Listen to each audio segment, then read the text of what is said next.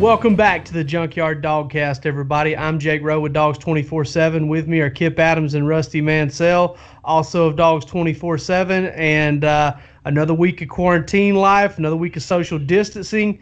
Uh, and uh, there's a lot going on despite the fact that there's not a lot of sports going on. Georgia flourishing on the recruiting trail, and, and we talked about one of the commitments already, but then they got another one the next day, and, and, and four star running back Lovasea Carroll uh, new rankings out over at over at 24/7 Sports, and and we're going to discuss those. We're going to discuss some NFL draft and the ebbs and flows that kind of come with it. Uh, the the positive buzz has died down a little bit about one prospect uh, out of Georgia, but it's picked up on a couple more. And uh, before we get into any of that. Uh, Rusty, I always like to throw it to you first, man. Uh, how's the weight loss competition going, and uh, and and how's uh, being shut in going for you? Oh man, well the week didn't start great. Uh, obviously, the tornadoes were nowhere near uh, what they when they came through Rome. We had some high winds. I don't think they said it was a tornado, but we had um, some damage. Power was out for me from Sunday about 10 p.m. until Monday afternoon around 4 p.m.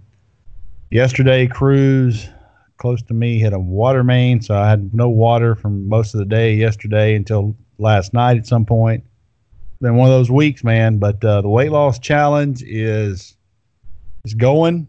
It is um, in detail. I mean, this is. I mean, it's it's the overall end result's going to be good. But my goodness, man, this everyday um, this stuff right here and videos and um, I did a show this morning. You know, we're splitting the teams now, and and uh, we we kind of picked the what we thought was the weakest link on the other team. We found out what time he was going to be in his office alone on Monday, and uh, just conveniently had two dozen Krispy Kreme donuts warm delivered to his work office. And uh, we're, we're trying to see if he got into those or not. But there's been some stuff going on. The week is young. There's still some stuff going to happen on Friday. So there's some sabotaging going on. Uh, certain offensive coordinator from South Carolina lost a lot of weight at the end. There may be some investigation on that, what he did on the last 24 hours last week. So there's a lot going on with that weight loss competition. I'm just trying to stay in my lane and uh, stay the course. I hear you. I, I need to get the same thing going because, man, I, I am munching on everything I can get my hands on. Uh, Bloody Marys, loving them. I have rekindled my love for a good Bloody Mary, little little zing zang, whatever it is, zang zing, whatever that mix is called, and uh, some pickled okra and, and a little bit of Tito's. And um, my wife and I have been enjoying those. But I've been able to I've been able to tread water as far as the weight goes, but I don't know how much longer that's going to last. Uh, Kip, how's it going for you, man? Just got my TV fixed. It's been a you know, a rough week. I remember uh, texting you guys, giving you guys grief because on was was on Disney Plus, and I didn't I didn't realize that it, it had made the jump to Disney Plus so soon, and turned that that movie on, and got about eight minutes into it, and the, the TV just flickered black, just turned off, and so. Uh, you know, laughed about that for a minute, then realized it wasn't coming back on. I, I wasn't in the best of moods at, at that point, you know. But a week later, uh, got LG to come out here and you know got the TV fixed. I'm, I'm back on that. That it's just not not the best time to lose your TV right now. Uh, I'll, I'll, just make that very clear, especially when Better Call Saul is putting out some of the the best TV I've seen in a while. The last three four episodes, me and Jake kind of split on the one episode, but the la- this season's been going incredible, and the writers are doing a great job with, with the show that a spinoff of Breaking Bad. Who would have thought that, that you know uh, not one of the main two characters could really be you know such a such a great spinoff show. But you know I've been I've been you know keeping up with that, and like you, I've I've been kind of treading water a little bit. You know, getting getting my workout in every day, but also trying to help out local businesses by ordering you know as much takeout food as, as my wife will let me will will let me bring in and so just kind of you know, going along with that and uh, thinking about this weekend and which which restaurant we're going to go with uh, this weekend. I think uh, we might have to go back up to Fred's, Jake, and I might have to get that that Philly cheesesteak again. Dude, Fred's Meat and Bread, Krog Street Market, Krog whatever market, Krog Market, one of the best things I've ever had. It's just easily one of the best. I mean, I I I, I can't. You know, with some things you try to eat slow and just kind of uh, enjoy it. I can't even attempt it. It's it's that good. It's so unbelievable. Their burger's awesome pretty much every place I've ever eaten up at that market is is awesome. I mean, uh, is great. Uh, the hot chicken place is pretty good. Uh, the pizza place is good. The Mediterranean place is good. If uh, if you can if you're near that area and haven't eaten from there or or you know haven't eaten from there in a while, definitely check it out. Uh, but uh, yeah, I, for me, man, it's just trying to get through the weeds every day. My wife and I, you know, we got a son, one year old, just turned one earlier this month, and and he's got us up 5:30 at the very latest every single morning.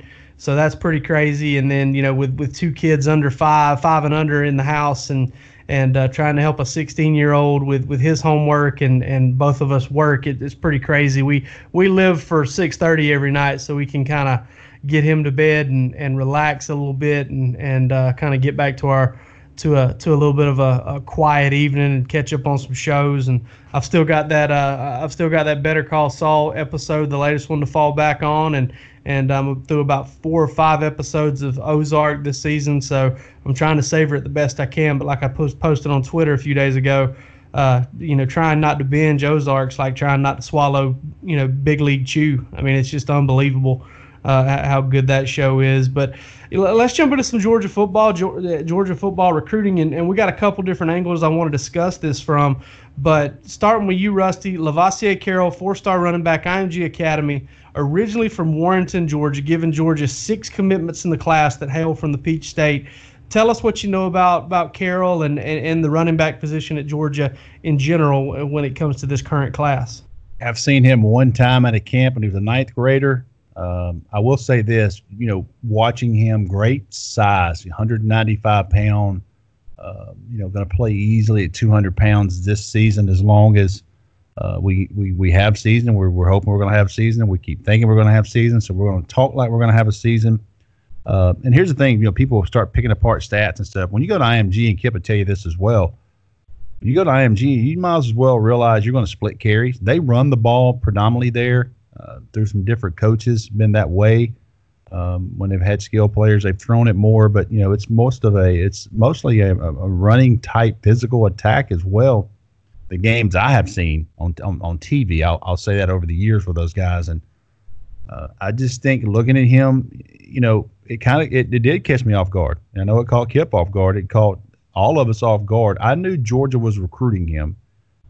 Kind of felt like he was going to end up at Florida uh, had I had to guess uh, on you know the day before that. But Dell McGee was down there twice in January. He was there once in December. He was also got to see him play once in the fall uh, during the fall evaluation period. So um, you know, looking at that, that's um, it's kind of a surprise he committed. It's not a surprise that Georgia took him. Let me say that.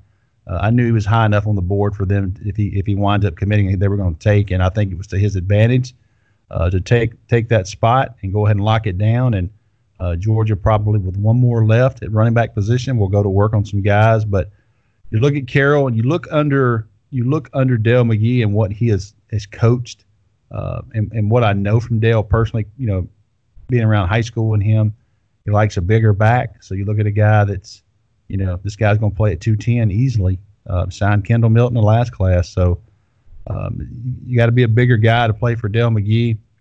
And he certainly fits that row. Um, it certainly fits that uh, little rule, I would say, for, for Dell McGee, kind of, uh, uh, you know, a 200 pound plus back to play in SEC and take those hits.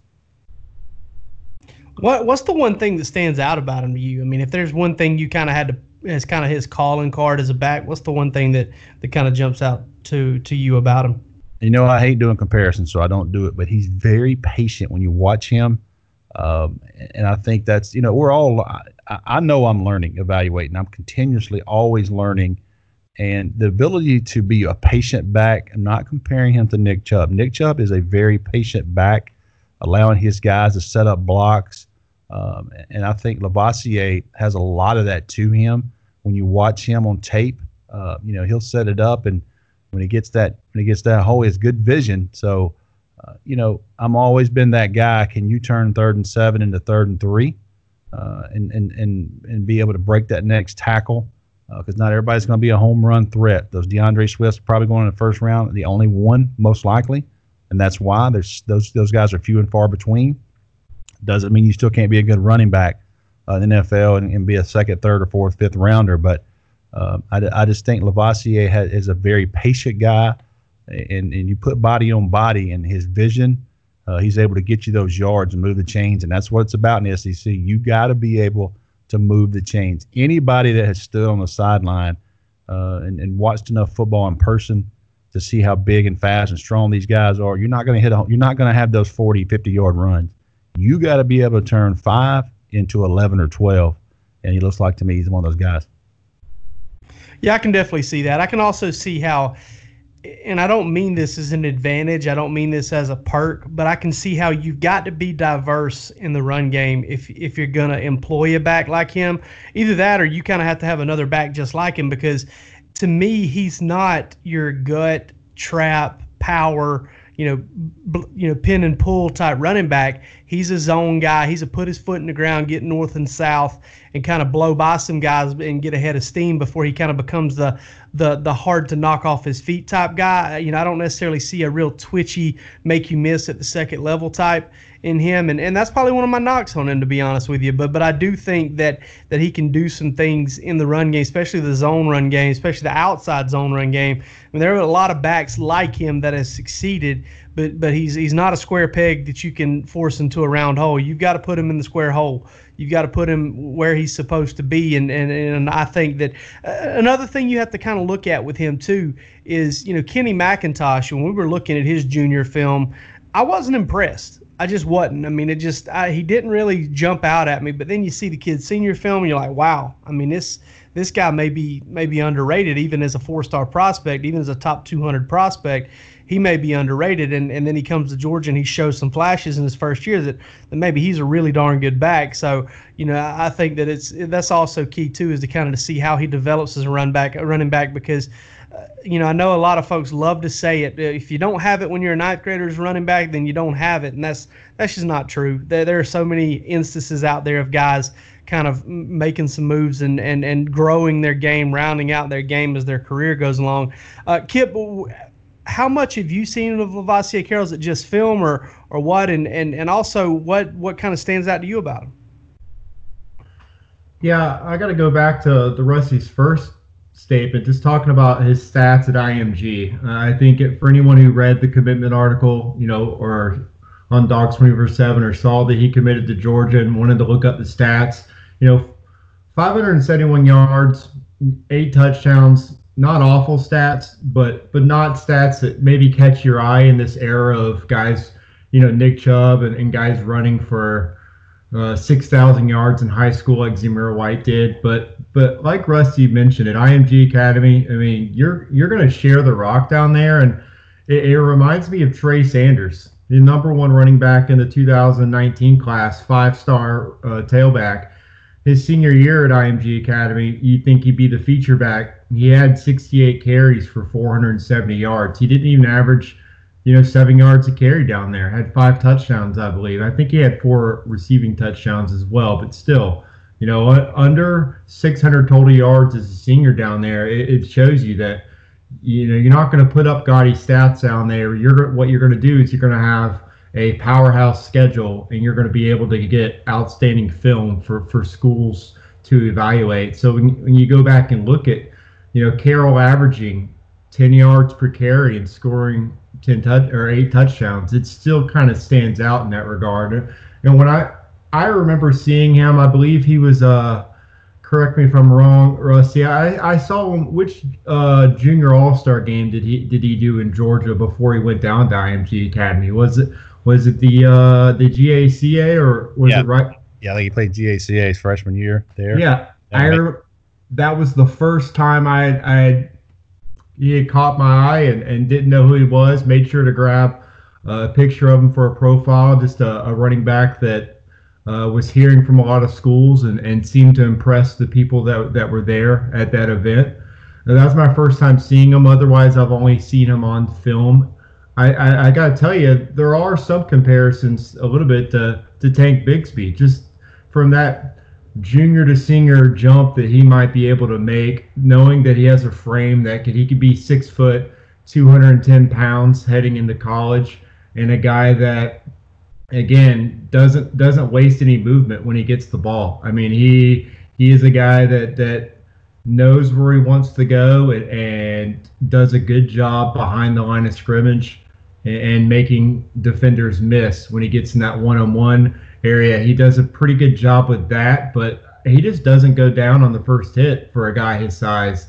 For a guy that's not yet crossing that 200 pound barrier, I think he does a good job breaking tackles and also finishing runs. So Let me- I, Let me let me interrupt just one second, Kip, because Kip did a great point right there, saying he makes guys miss early. There's a play on his midseason highlights. Anybody listen to this, you can go to his huddle, watch his midseason highlights at 40 seconds. It's an outside zone run against Miami Northwestern. There is immediate penetration. He jump starts over the kid and resets his feet and takes it outside into the house. And anybody that knows anything about Miami Northwestern Bulls knows that squad is loaded and he outruns every one of them for about 80 yards. That to me is what Kip's talking about, makes guys miss in small spaces and then also has that home run speed. That was the one play that stood out when I really looked at him after he committed to Georgia. Yeah, I just think that again, uh, he, his his feet kind of stood out to me. You know, Jake, you mentioned, you know, McIntosh. That's something that, that he kind of brings to the table, and and really Kendall Milton. You see you see a trend here with guys that Dell McGee's going after. Uh, just outstanding feet. Uh, you know, they may have varying times as far as the 40 yard dash and a little bit of size difference between the guys, but it's clear that Dell wants guys that you know, have outstanding uh, footwork and have the ability to change direction when needed and have that burst when you're in a phone booth and you're in a one-on-one situation to be able to beat that defender and, and get and get out to the corner or get an angle and, and get extra yards on their run. So that, that's kind of what stands out to me about him. I think he's a guy that he's going to have to get stronger to play in the SEC. He's not going to be able to come in as is. Uh, so again, that continued physical development. If he's 205 to 210 by the time he gets to Georgia, eh, uh, I don't think there. You know, he's going to have a problem coming in and contributing and finding a role in this offense. Now, uh, Rusty, before we move on from Carroll, what does this mean for the running back position at Georgia for the rest of this class, and, and how big of a priority is the running back position, even with Carroll on board? It's a big priority. And, um, you know, the, the whole, God, I hate to mention this to Kip, but the whole Zach Evans deal uh, where you take Kendall Milton and, um, you know, you move forward into the next class uh, after going through all that. But I think this class is, and it's always going to be this way with Georgia. I mean, we don't have to sit here and, and BS it, man. Georgia sells itself to running backs. It's can you get, you know, how many, how many of those top six or seven running backs, in, in seven or eight in each class can you get? Uh, I think Georgia's definitely looking for two. Uh, I know Donovan Edwards, uh, L.J. Johnson, Cody Brown are three guys that I really talk about a lot. One of them's in state, one of them's in Texas, and one of them's in Michigan. So you look at those guys, and you uh, you just know that if Georgia lands one of those guys, and, and we have talked and talked and talked about Cody Brown, and some people he's not sexy enough, quote unquote, on our board, but listen, when you play a team like Colquitt County, who I think is one of the better programs in the state, obviously, but defensively, they're so physical and so fast always. And talking to their staff after they played him, they just said, man, he was so hard to get down, so hard to get to the ground. And like I said, the ability to break tackles, the ability to get from three yards to 10 or 11. Uh, so Cody Brown's another guy that Georgia really is recruiting. Uh, I, I, you know, just my personal opinion – uh, my opinion only, I think Donovan Edwards is probably at the top of their wish list, right there with L.J. Johnson out of Texas. So we'll see what happens. Cody Brown's a kid that, you know, if he ends up at Georgia, Georgia fans should be ecstatic about it. I think Georgia's still recruiting him hard. Uh, so we'll, we'll see what happens. All right, Kip, uh, you're the one that kind of uh, wrote the story on this. Uh, let's talk about rankings real quick. The new top 24 7 is out. Uh, where are Georgia's targets? And give us kind of a rundown as to what happened with, with Georgia's commitments. really kind of status quo with Georgia's commitments. Not really any any movement other than a couple guys uh, making huge jumps ahead of them in in, in the uh, top two four seven. I think the real the real story with Georgia right now is two of their targets made huge moves. In Georgia's class, still again five guys in the top twenty four seven. No, no movement at all on, on the actual ratings for those guys. But you, you look at a couple Georgia targets that made huge moves in this class. Uh, it has to start, I guess, with Dallas Turner, uh, the edge defender uh, down in South Florida, moving from number, I think it was 143 to number 34 in the country. Just a, a big move for him. He was, you know, seen down at the Under Armour camp in Miami and was the top performer for that. He was originally listed as a linebacker. They've now kind of moved him to that edge rusher position in, in, the rankings, evaluating him in that way as a as a guy who's going to rush the quarterback a lot in college. And I think that there's a lot to like about this guy. I mean, you just look at his film at American Heritage last year uh, and having 18 tackles for loss, 15 sacks, outstanding film, and a guy that checks a lot of boxes. And you can, it's easy to see why, you know, uh, a school like Georgia 30 other programs at least are after this guy. 6'4, 235 pounds.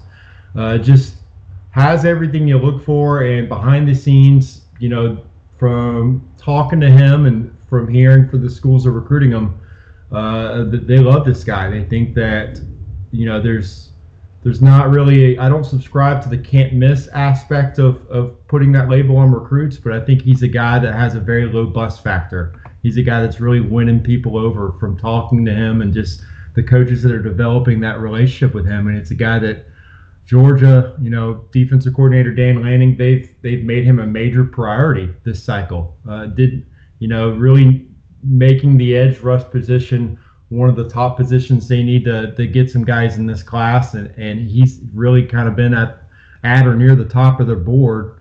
You know, they're going to lose Walter Grant, Jermaine Johnson, their eligibility will be up this year if, if there's a season, and then having guys like Azeez Ojulari, Adam Anderson being draft eligible.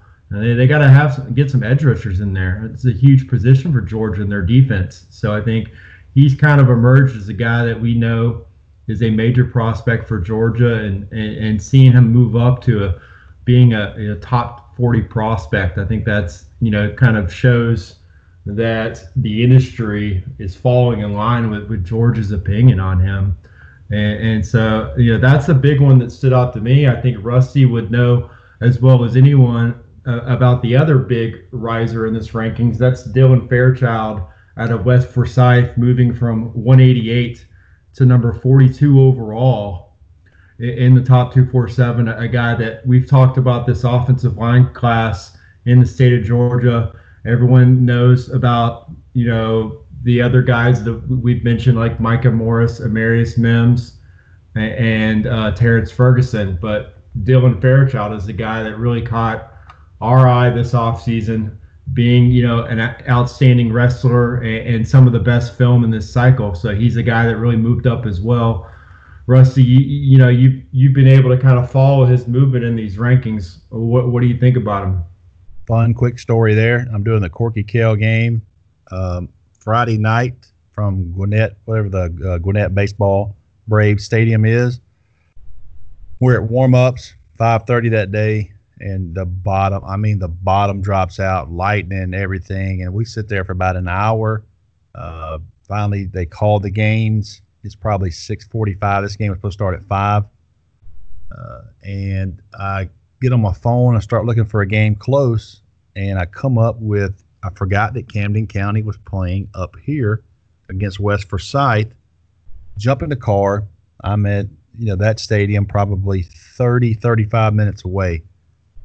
Call Kip, say Kip, going to see Micah Morris, Jamie Felix, those guys, Sean Hardy, the Camden County kids. I said don't know anything about West Forsyth to be honest with you. Knew they had a middle linebacker was a pretty solid player.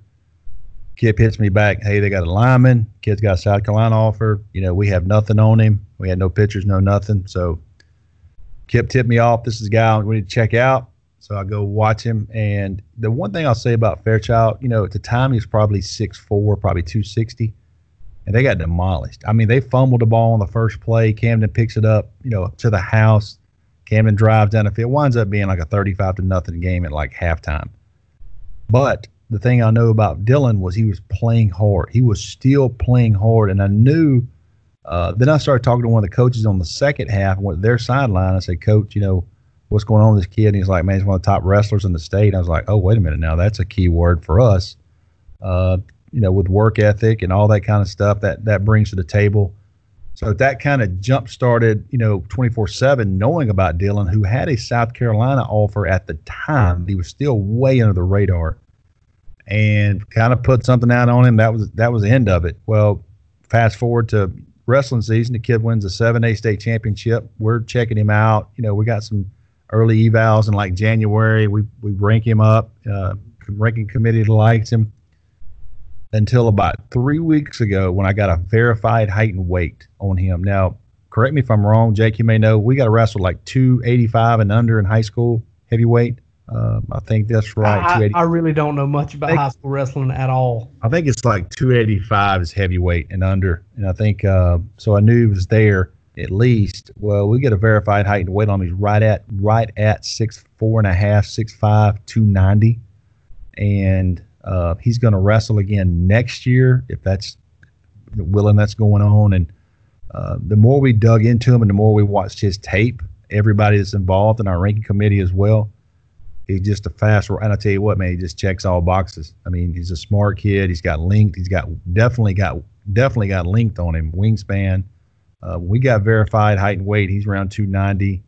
Uh, impressive, impressive young man resume, and that's that's why we do this. I mean, um, you know, a year ago, nobody knew anything about Dylan. A year ago, right now, nobody knew anything about him.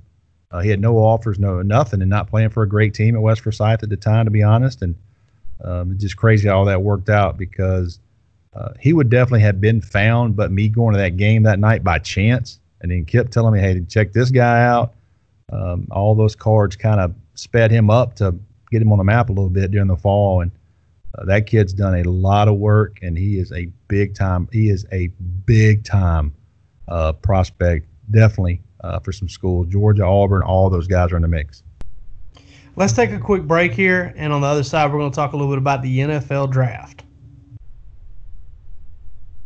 If you're listening to the Junkyard Dogcast, then you're obviously interested in University of Georgia athletics and mainly football. Well, over at Dogs 24 7 right now, we're offering a, a promotion of 12 months of VIP access for 60% off.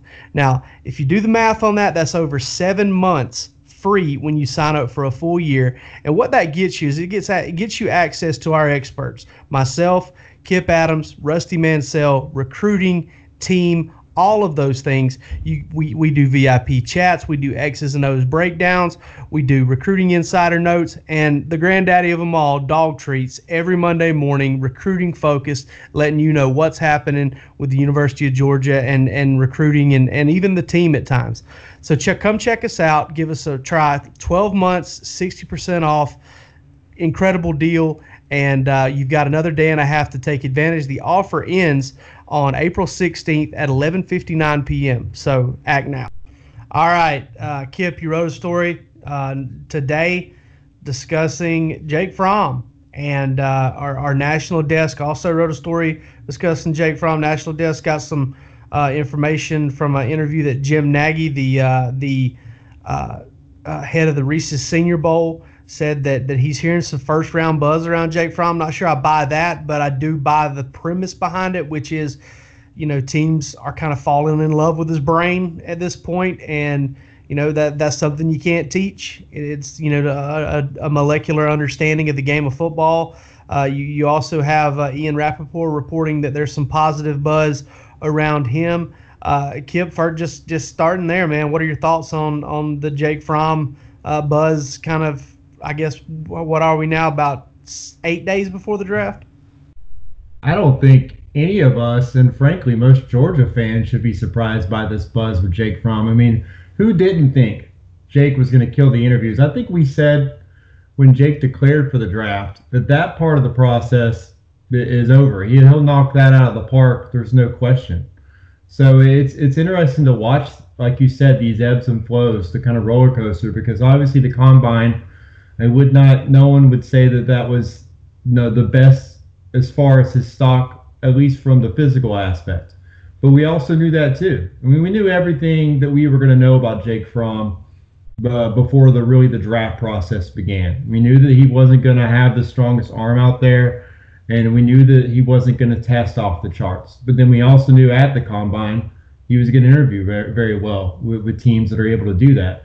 So now with you know no no real pro days, the scouts can't get out on the road. They can't do in-person visits, and they're relegated to talking to prospects. Uh, you know, basically through Zoom meetings.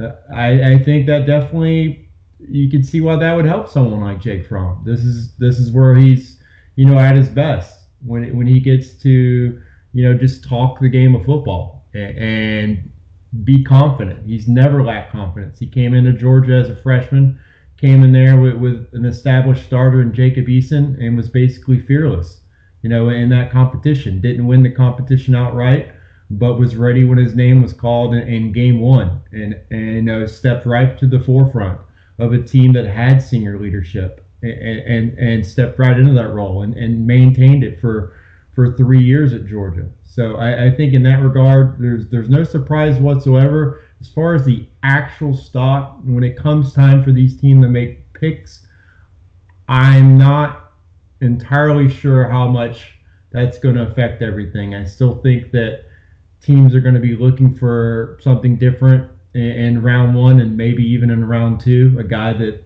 you know they think is is coming in and, and has, I guess, long term upside as a quarterback, a starting quarterback in the NFL, and I think maybe there's mixed opinions on on where Jake falls in that. So I think overall, as far as his actual where he's drafted is concerned, I, I still think we're right, kind of where we were last week, and talking about uh, is he going to go in the third round? You know, that's where I'm kind of at with him. Other Georgia guys I think you know there could be some some stock shifting up and down with, with some of the offensive linemen maybe, but with Jake, I, I'm still right where where we were last week.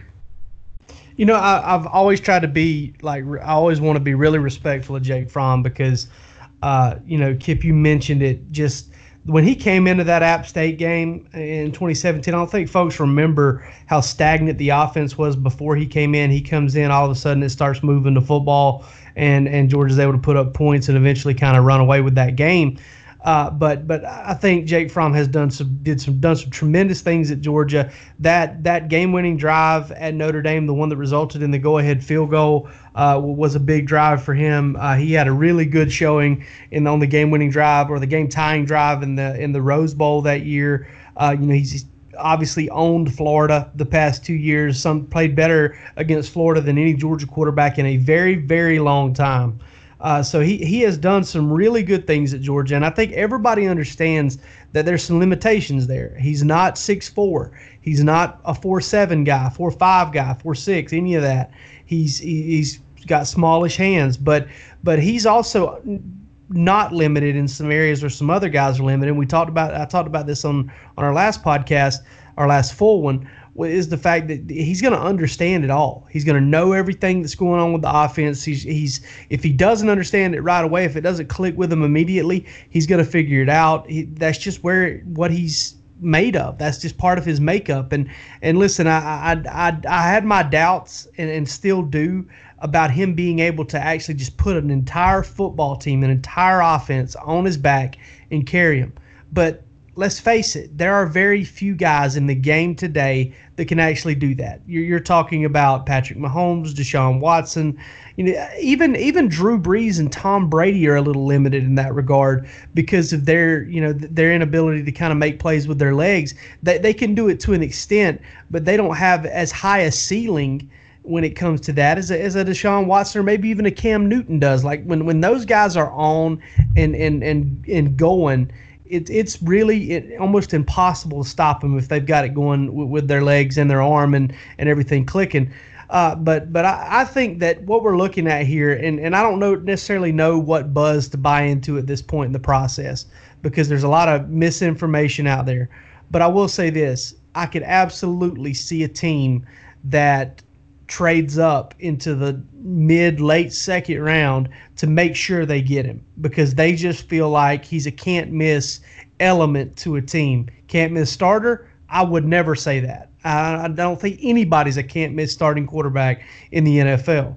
But I think he's a can't miss element to your football team because I think at worst, he's the guy that stands there with his hat on, with a clipboard, is ready to play when it's time to play, knows exactly what to do, where to be, and he's not going to be rattled. And, and I think those are very key, you know, key components. I'm not saying you're drafting him to be your dra- backup quarterback. You don't do that in the second round, but you do that knowing that he is a more than competent backup quarterback in the league. That he's probably one of the best you know 60 quarterbacks in the league and and and that he can actually do that for you and hold that spot down and and and do it in such a way that he can also help your football team in other ways uh, whether it's you know knowledge and, and, and grooming young guys to the offense or whatever. Uh, Rusty, ha- has your opinion changed at all based on what we said last week? Because I think you took the slight over on the on the 100th pick. I'm I'm there. I mean, he's anywhere from my opinion. He's anywhere from uh, middle third to late third, maybe. Um, and whatever the opinions of Jake Fromm, I mean, we all three have maintained he's going to be impressive in an interview. There's no question. And in fact, you know this this not being able to be face to face like they they would have, uh, you know, before this this pandemic, really really uh, probably hurt someone like him because Jake sitting in front of you, impressive young man, um, you know, knows the game. If you can get up on the board, I know they're doing those things probably in Zoom meetings and stuff, but to to get there and watch him do something uh, on the board, I'm sure would have been impressive. These guys and, and, in person and be able to do multiple people at once and just his presence that uh, he carries. And you know, I'm still going to say because uh, I've made it last week. I'll, I'll say you know one I think it was 103. I think to Philly. I'll still go a little bit above 100, but it will not surprise me at all if he's anywhere uh, between 75 and 110. Uh, I think Will Grier went last year at 100, so uh, we'll, we'll, see if, if he is around that area. Now, uh, also hearing a little bit of positive buzz about Andrew Thomas. Uh, Kip, who was it today that reported that, that they uh, Matt Miller, I believe it was, right at Bleacher Report, had had him as the number one tackle. He's talked to some teams that have him as the number one tackle in the draft.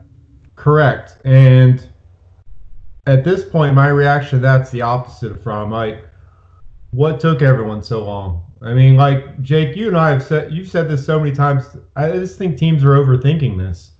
We're, we're looking at the the offensive tackle group in general. Yes, it's strong. It's a very strong year. If you need, you know, a starting left or right tackle, you, you picked a good year to need one. But at the same time, I just don't know what questions are, are left with Andrew Thomas. I mean, he's got the three years of outstanding film. He's got the size of the measurements. I mean, Jedrick Wills at Alabama, Mekhi Becton at Louisville, Tristan Wirfs from Iowa, outstanding prospects as well. But, you know, just seeing article after article and opinion after opinion of people talking about Thomas being the fourth guy, Thomas potentially, you know, going to the Tampa Bay Buccaneers at number 14.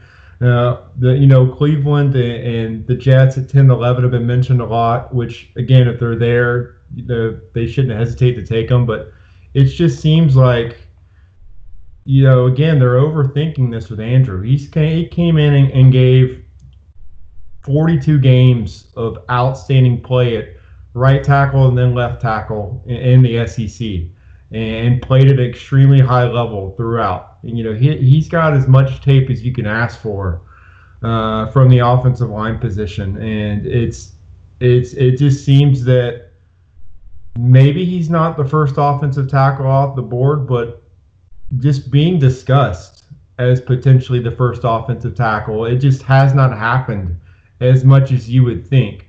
You know, from now six six to nine months ago, we were talking about Andrew Thomas as potentially, you know, being maybe inside that top five, and now we're talking probably inside the top fifteen. And for me, I just think that the the GMs, the scouts, maybe those opinions are being withheld, and maybe he will be the first offensive tackle taken. I just think it's kind of uh, puzzling to me that he hasn't been discussed as potentially being the best offensive tackle in this class. Uh, the athleticism is there for me. And, you know, he's got everything you look for. And he's a guy you just lock and load at left tackle, and you don't have to worry about that position barring injury for the next decade with Andrew Thomas. And, and he has Pro Bowl potential as well. He's going to play at a high level, uh, I, I, think, for, for a long time. And if you got a, a pick five to 10, and you don't have a, a, guy that you've locked and loaded at left tackle right now that you trust to protect your quarterback, then you should be looking at Andrew Thomas as being that pick and heavily evaluating it. So just having him in the discussion to be that first guy is something I think that we, you know, we're coming into uh, 10 days before the draft, less than 10 days before the draft. I think that should go more to the, the front of the conversation uh, with those other guys. And it just, if it's just happening now, then maybe the the truth is starting to get out and, and the opinions is starting to get more into focus. I just find it interesting that from when the season ended until now, uh, it's been you know some of these other guys being discussed, and, and, and maybe Andrew Thomas has been kind of in the background more than he should be.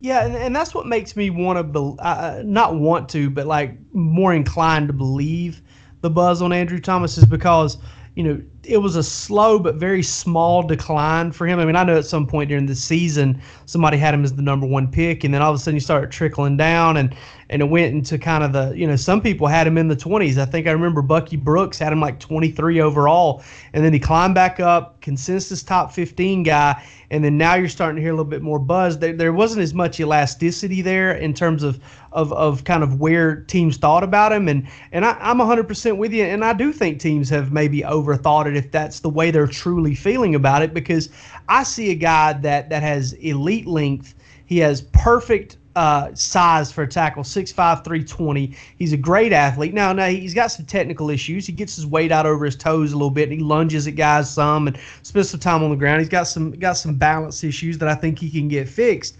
But but ultimately, I think he's a, still a very high upside, high floor guy. That that is the most sure thing in this draft. And uh, Rusty, I, I guess I thought you now. What do you think about maybe this buzz that Andrew Thomas may be the first tackle off the board? Doesn't surprise me because I've said all along that I said, you know, we talked about it. It would not shock me if somebody didn't have him uh, at least number two on their board privately, but he's got a lot of game tape, man. He's got a lot of game tape. And again, you want to talk about one of the more impressive people to talk to? Go talk to Andrew Thomas. You were talking about a polished, put together dude. Andrew Thomas, uh, you know, coming from Pace Academy as well. You know, he's he's a very high academic kid. Doesn't surprise me that that, that there's some buzz on that. I, have maintained. I, I I don't think he'll go outside of top ten. I mean, Cleveland could wind up taking him there uh, at number ten, but but um, you know, I just I think the Jets are eleven, and all those guys need tackles to protect those young quarterbacks. But I just it doesn't surprise me, and I I'm, I cannot wait for this draft next week to see how these offensive tackles unfold because all of them are very, very good. I mean, I'm not just because we cover one and know one, we're not saying he's better. These are very, very talented uh, guys that will be talked about for a long time and how they how they wind end up uh, with NFL careers and how they do because they're going to get drafted high and a lot of money uh, involved there. So see how Andrew Thomas does. Doesn't surprise me at all uh, if he goes, you know, fourth, fifth, sixth. Uh, but I'll be surprised if he goes past ten. We'll see. Yep, and and you know I, this comes on the heels of all that positive Isaiah Wilson buzz, and and you know he's a guy that I, I still think is going to be a top fifty guy. I think that teams are going to fall in love with him. I personally think Isaiah Wilson could be and I wrote this uh, in three things I know, three things I think that Isaiah Wilson can be a 15-year NFL player, holding up at right guard, win a couple Super Bowls, make several Pro Bowls. I mean, I think he's going to be great. I think the the lack of the lack of knowing for an absolute fact that he can flourish at tackle in the NFL is going to kind of hurt him a little bit. But at the same time, he's still young. He's still got a long way to develop. And uh, you know, I tell you what, the, the the NFL is about to get an influx of Georgia offensive linemen because we know for a fact that three of them are going to get picked. Going to be shocked if if Solomon Kindley doesn't get picked. And and uh, you know, I'm interested to see how many Bulldogs go in general. I think there's a good chance Georgia ties the school record with eight. I think there's a good chance Georgia breaks the school record with nine. And uh, you know, I, I kind of wanted to get y'all's take on this before we left. I, I, in that same article that I wrote this morning, I, I, I brought up the fact that I think that this this shutdown is going to help players from Georgia, Alabama, LSU, uh, Texas, Oklahoma, you know, some of these teams that play against really good teams week in and week out.